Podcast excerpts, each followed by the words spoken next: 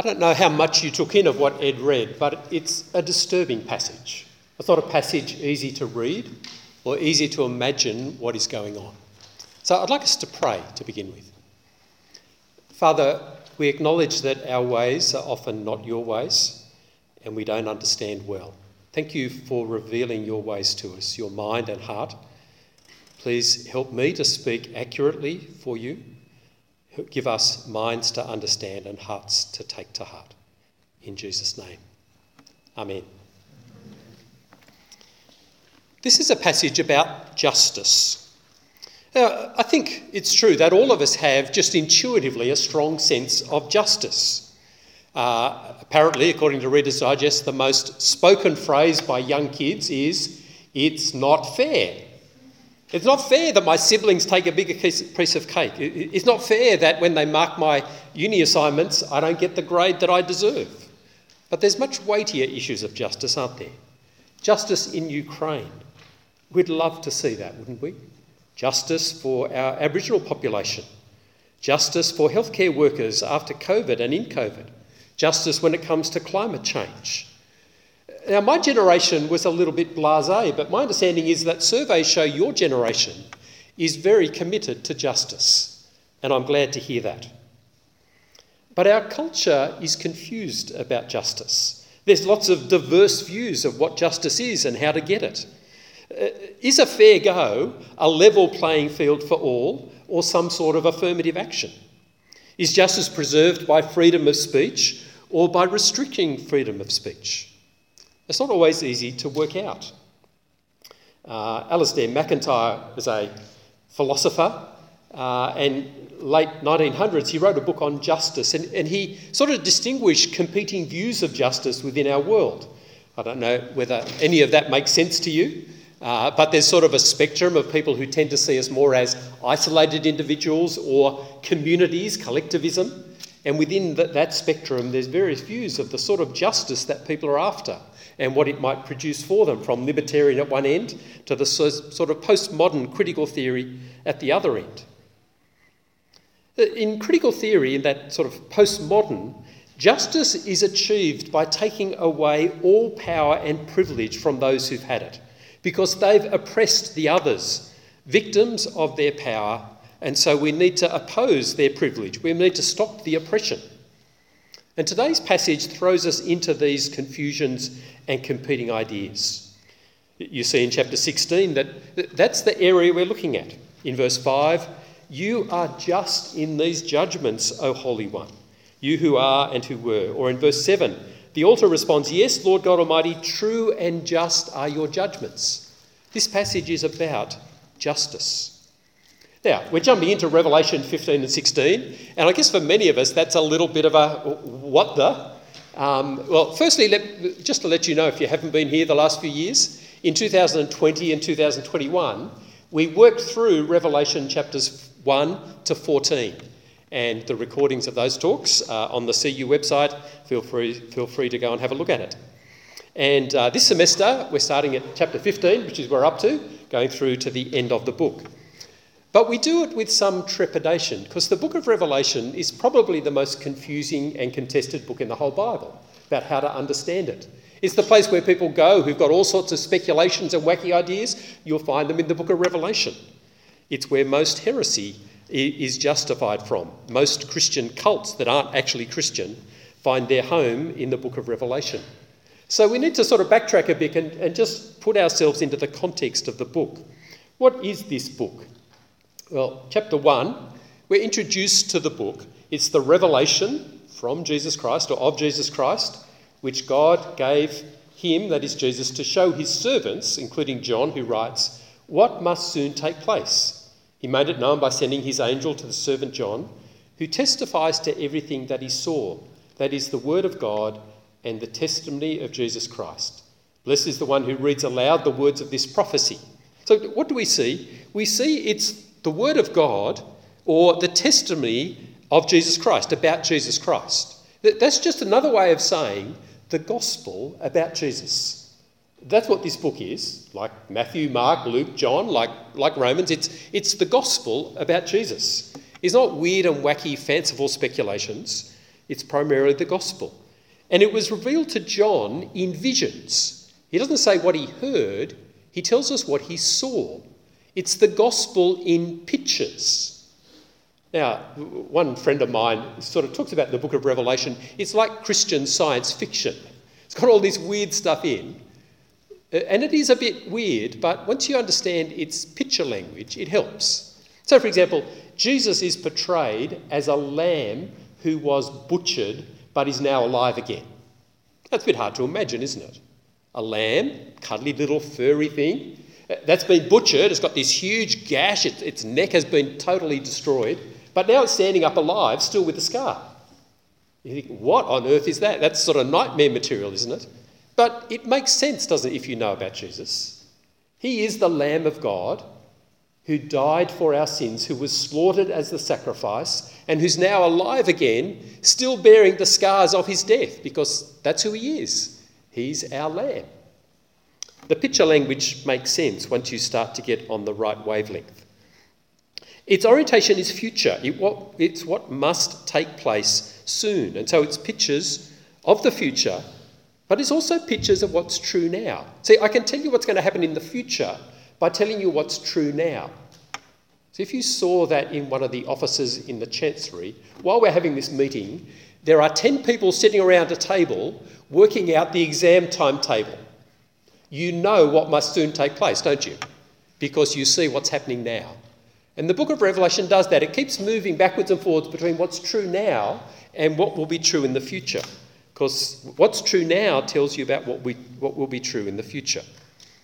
And we're told it's worth reading and taking to heart. So please come with me as we do that in this section. The book of Revelation is highly structured. And until you get a, your, hand, your head around the structure, it's hard to make sense. It particularly is structured around these sequences of seven. In chapters 2 and 3, which aren't in this uh, diagram, uh, Jesus writes a letter to the seven churches. And then in chapters 6 and 7, seven seals are broken. Chapters 8 to 10, uh, the trumpets of God are sounded, seven trumpets. And here in chapter 16, the seven bowls of God's wrath are poured out. So I need to go back and just sort of have a look at this structure and try and make sense of it. In chapters 4 and 5, the foundation of the book is laid where John sees into heaven and he sees the creator of all on the throne. You see, this universe is not a democracy. We don't get to elect our government. God is the creator, and therefore he sits on the throne. And that won't change no matter what you believe. And all honour and power and glory is due to him because he made us and everything that gives us life. But in the right hand of him who sits on the throne is a scroll, rolled up, sealed, written all over. A, a scroll like that is normally the, the will and testament of somebody. What will happen? His will for this for planet Earth if it's in the hands of the Creator. And the question is asked who's worthy to, to take this scroll and open it, to break the seals? The answer is no one. Uh, which is sort of true, isn't it? Who would you trust with all the power in the universe? Not me. I wouldn't trust you either. It's mutual at that point. Who, who would you trust? And John is told there is one, the lion of the tribe of Judah, who turns out to be the slaughtered lamb who gave his life as a ransom for people from every tribe and nation. Yes, he's worthy. He's someone who will give their life for their enemies. He's worthy, isn't he? He's worthy. You can trust him with all the power in the universe. He's not going to abuse it. He's not going to misuse people.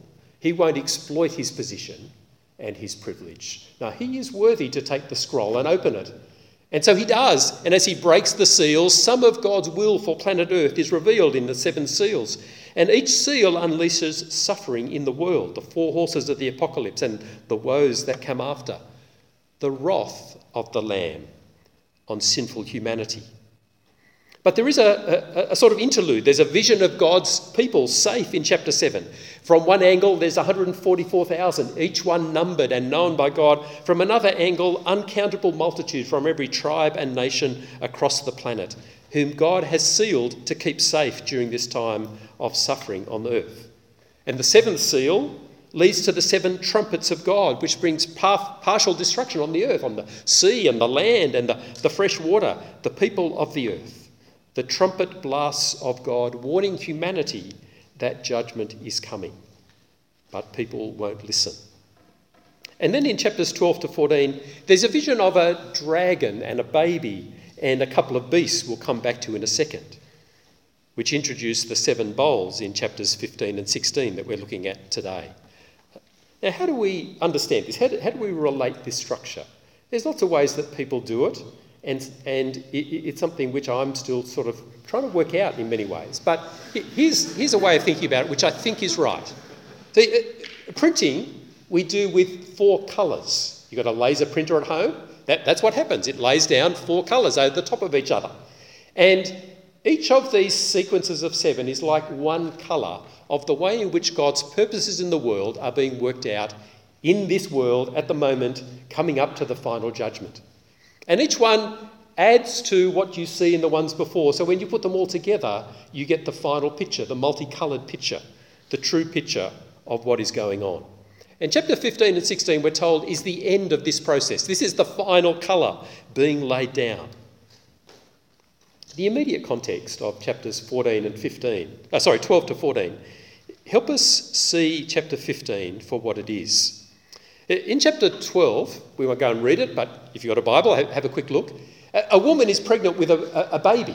The baby is baby Jesus. And a dragon is watching for the baby to be born because he wants to eat it. But God snatches the baby to heaven to safety. And then there's war in heaven between the forces of God, the angels, and Satan and his angels, and Satan loses. He's thrown out of heaven to earth. Uh, uh, and we're told that the victory is won by the blood of the Lamb and the word of God's people's testimony.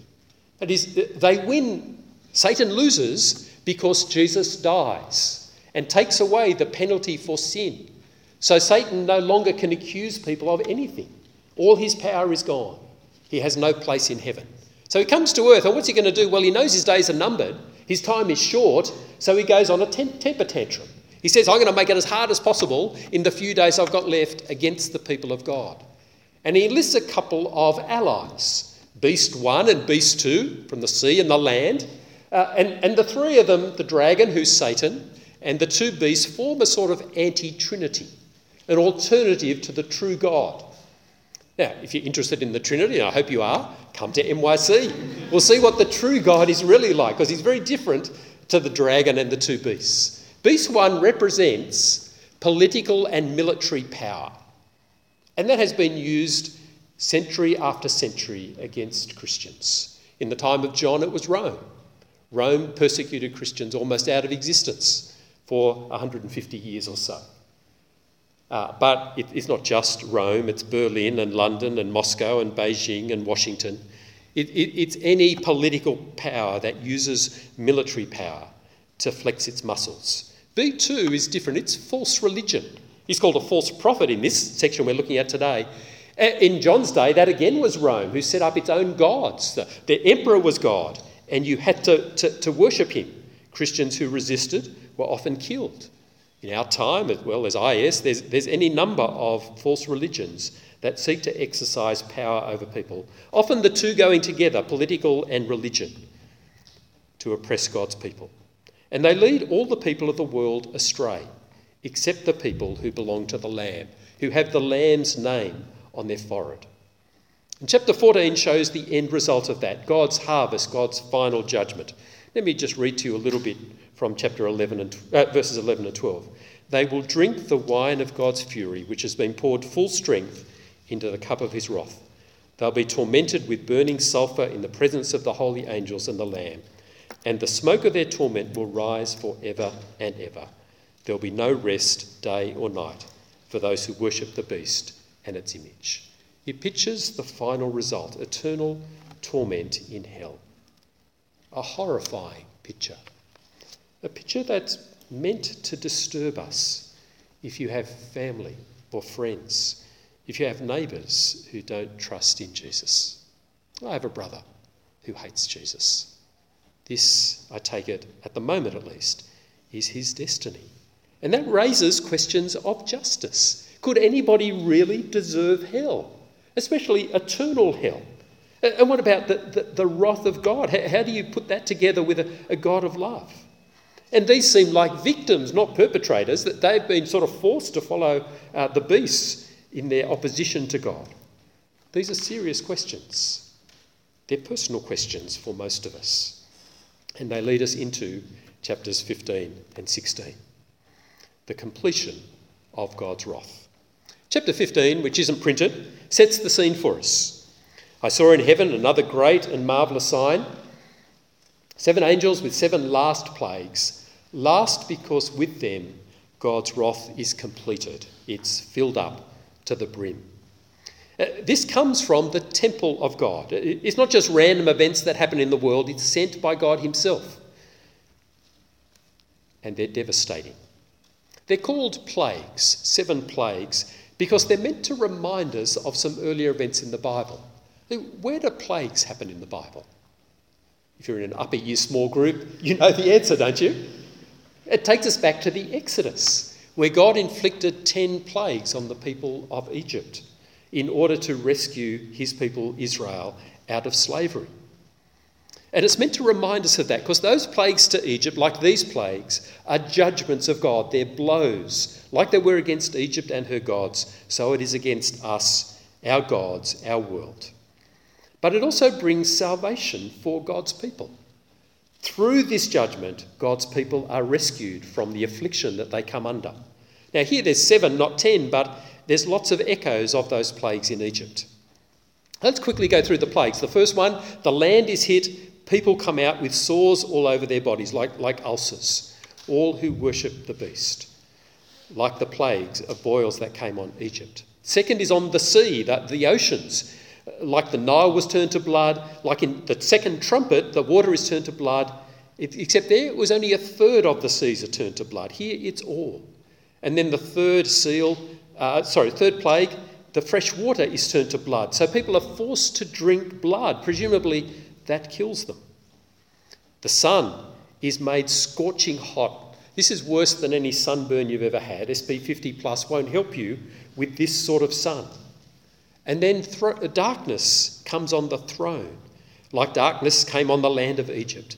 Darkness is terrifying isn't it? Have you ever been in one of those caves where they turn all the lights off and you're in pitch darkness and, and you just, you're disorientated, you don't know what to do? Imagine that going on and on and on.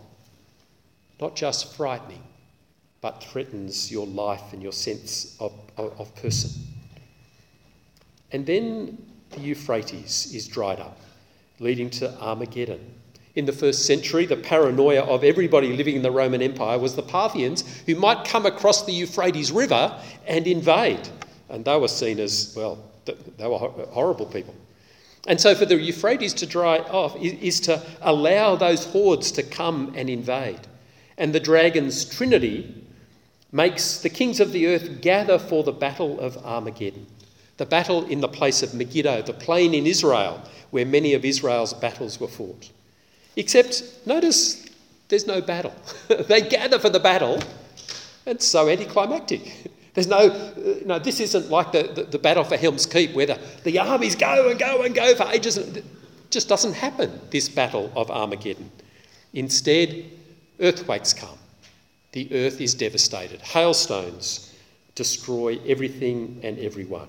This earthquake is no ordinary earthquake. It's not, not 7.5 on the Richter scale, it's, it's off the scales. Hailstones are like boulders. This is the final judgment of God. And Babylon, which is Rome or Washington or whoever, collapses completely destroyed. And how are we supposed to take this? How do we understand what is going on? Well, like the plagues of Egypt, the sores, the darkness, the blood, the hail, now they're not just in Egypt, they're across the world wide, everywhere. Everyone is affected by these. And they're like the trumpets of chapter 8 lots of correspondences, except there it was only ever a third, it was only partial. It was a warning shot across the bows from God to say judgment is coming, but this is the judgment. It's everything, it's total, it's devastating. Now, are they the same events as the trumpet? I, am not quite sure. Are we supposed to look at things happening today, whether that's COVID or other things, and say, oh, look, here, here's the, the, the bowls being poured out? Well, sort of. So I take it that these events, these bowls poured out, are the shadow of the final judgment of God, of the hell that goes on forever in chapter 14. They happen in this world, physically. Plagues and diseases that hit people, a foretaste, a pointer to the final judgment of God, the judgment that is coming. And when it comes, this is what, this is what it will be like. And who does it come on? Well, verse 2 tells us very clearly. It's on those who have the mark of the beast and worshipped its image. Which, if you've read earlier, it's everyone except those who have the Lamb's name on their forehead. It's all those except those who follow the Lamb and trust Him. In verse 6, it's specified a bit more clearly. They have shed the blood of your holy people and your prophets. You gave them blood to drink as they deserve. Uh, now, we need to understand that in the Bible there's this thing called corporate guilt. Uh, a passage that shows us is, is Matthew 23, where Jesus says to the people of Jerusalem of his day, what will, what will come on you is all the righteous blood that's been shed on earth from the blood of the righteous Abel to the blood of Zechariah, whom you murdered between the temple and the altar. Now, the people Jesus was speaking to weren't alive when those murders happened, but they're part of the people who did it and so they carry some of the guilt from it. They've been party to it, even if they didn't pull the trigger. But we need to notice what's emphasised in this passage. It's the response of those on whom this judgment comes. Again and again, we hear how they respond to the suffering that comes on them. Verse 9 they were seared by the intense heat, and they cursed the name of God who had control over these plagues and they refused to repent and glorify him. Verse 11 they cursed the God of heaven because of their pains, and they refused to repent of what they had done. Verse 14 they gather in battle. Verse 21 uh, again, they cursed God on account of the plague of hail. To curse God is to blaspheme the name of God. They, they feel the pain of God's punishment. And their response is to curse God and swear at him. They recognize it's God and they lash out at him for doing it. And they refuse to repent, to turn around. They're hardened against God, like the Egyptians were in the Exodus. They, they dig in, stubbornly refusing to give up. And if you've read the story of the Exodus, you want to keep saying to Pharaoh and the Egyptians, Come on, just wake up to yourself. What you're doing is absolutely dumb, isn't it? The writing's on the wall. You're not going to win. Stop now. But they don't. And they don't. And they don't. They don't repent. It's what we'd call, if that, this happened in one of our courts, contempt of court. I don't care what you say, you got no right over me. And that's what people say to God. And in the end, all are destroyed. The whole world collapses, still cursing God. And we're meant to see that that response reveals the heart. They're determined not to bow the knee to the true and living God. No matter what, nothing will change their minds. So let's zoom out for a minute and try and make sense of this. We've seen the seven bowls of God's wrath poured out on a world, poured out on people. It's horrendous. If in your imagination you've sort of gone with the, the story, you've imagined what John is describing, it's deeply disturbing. It, it, it creates anguish. It's like the stuff you watch in horror movies, isn't it? Except you can only watch horror movies because you know it's not real, you know it's not true, but this is real. I don't think I could watch this movie, especially when I think about my brother, my neighbours. It's hard to take in, it's hard to preach.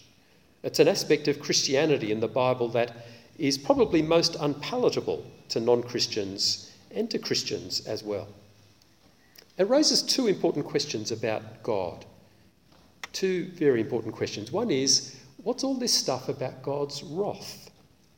And what sort of justice is this? Let's look at those briefly in turn wrath. Uh, this passage is saturated with the language of the wrath, the anger of God. But for many of us, that doesn't square with the image we have of God. God is much more like a, a cuddly teddy bear than an angry grizzly bear. But more seriously, it doesn't seem compatible with the God who reveals himself in the Bible as the God of love, the God who is love. Yes, God is love, absolutely. The Father has loved the Son from all eternity, and that's the foundation of all reality. If, if that isn't the foundation of your understanding, come to NYC. We'll, we'll explore it there. It's going to be brilliant to see. But love is not incompatible with wrath, with anger. Now, we need to be careful. God's anger is not like most human anger, where we just lose it. I get out of bed the wrong side, I don't sleep enough, I feel a bit irritable, and it doesn't matter what it is, I just fly off the handle. Now, God's anger is slow and measured and controlled. But there are times when anger is right.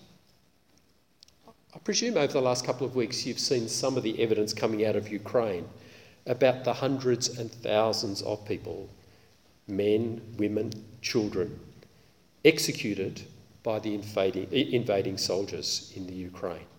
Stories coming out of villages like uh, Bucha, Buka, sorry, that's sort of the wrong way to say it, isn't it?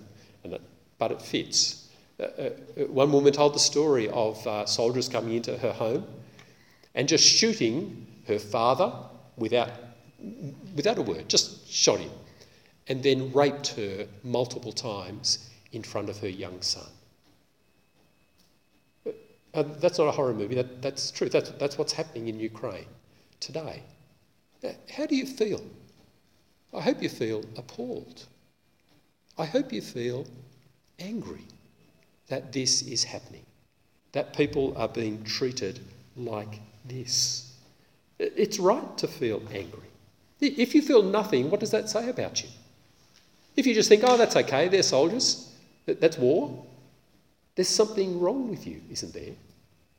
No, it's right to feel angry in the face of evil. The opposite of anger, uh, sorry, the opposite of love is, is, is not anger, it's indifference. If you're angry, it shows you've got some compassion for the victims. You, ha- you have some love for them. You've got at least some moral instinct left in you.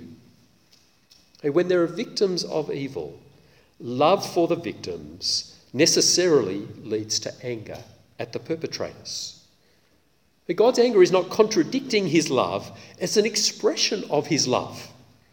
How do you think God feels when he sees the violence in Ukraine? When he sees the violence in many of our homes? When he sees the, the rape and sexual assault of female students at UWA? When he sees the corruption that sends millions of people into poverty in so many countries in the world? God is rightly angry. He is full of wrath. Secondly, these chapters point us to justice, to what is just and true. Uh, back in chapter 15, um, uh, the, the, the, people of God say, Great and marvellous are your deeds, Lord God Almighty. Just and true are your ways, King of the universe. Who will not fear you, Lord, and bring glory to your name? For you alone are holy. All nations will come and worship you, for your righteous, your just acts have been revealed. They're revealed in the bowls being poured out. Or in chapter 16, uh, verses 5 to 7, again you get this note You are just in these judgments, O Holy One. Yes, Lord, Lord God Almighty, true and just are your judgments. They're receiving exactly what they deserve. It's absolutely fair and right. That is, the Bible's trying to persuade us that these judgments of God are true justice, are right. Now, we need to think a little bit about the types of justice that we can get in our world. Uh, it, it's normally people, sorry, go back. Um, if you ask the question, what to do about evil, people talk about deterrence or rehabilitation or retribution. And there's a good place for rehabilitation and deterrence, but they can't be the foundation. Without retribution, that is, people getting what they deserve, rehabilitation and deterrence become evil. They don't treat people as real, responsible human beings. They don't take people's decisions and actions seriously. And re- intuitively, I think we know that retribution is right, it's what's needed. When we say it's not fair, what we want is that sort of fairness people being treated as they deserve. When people are sentenced in our courts and the sentence is inadequate, the, the victims jump up and down. They rightly squeal, saying, This is not right. For the victims, it's too hard to bear if there's no justice, there's no closure. Their cries, It's not fair, are left unanswered. So it's worth asking what if God never comes in justice? What if this world just goes on and on and on? Injustices heaping up again and again, because mainly people get away with injustice, don't they? Hitler, Putin, they just get away with it. They never get called to account, not even in a temporary way. What if that is the end of humanity? It will be terrible. A God acts in retributive justice. Uh, those who uh, um, have imbibed critical theory, th- there's a suspicion of all power and privilege. It's always on the side of the oppressor. They want to be on the side of the oppressed. We must resist and undermine all claims to know uh, and impose power on others. And it's true and slightly uncomfortable for us then that God's judgment comes from his position of power.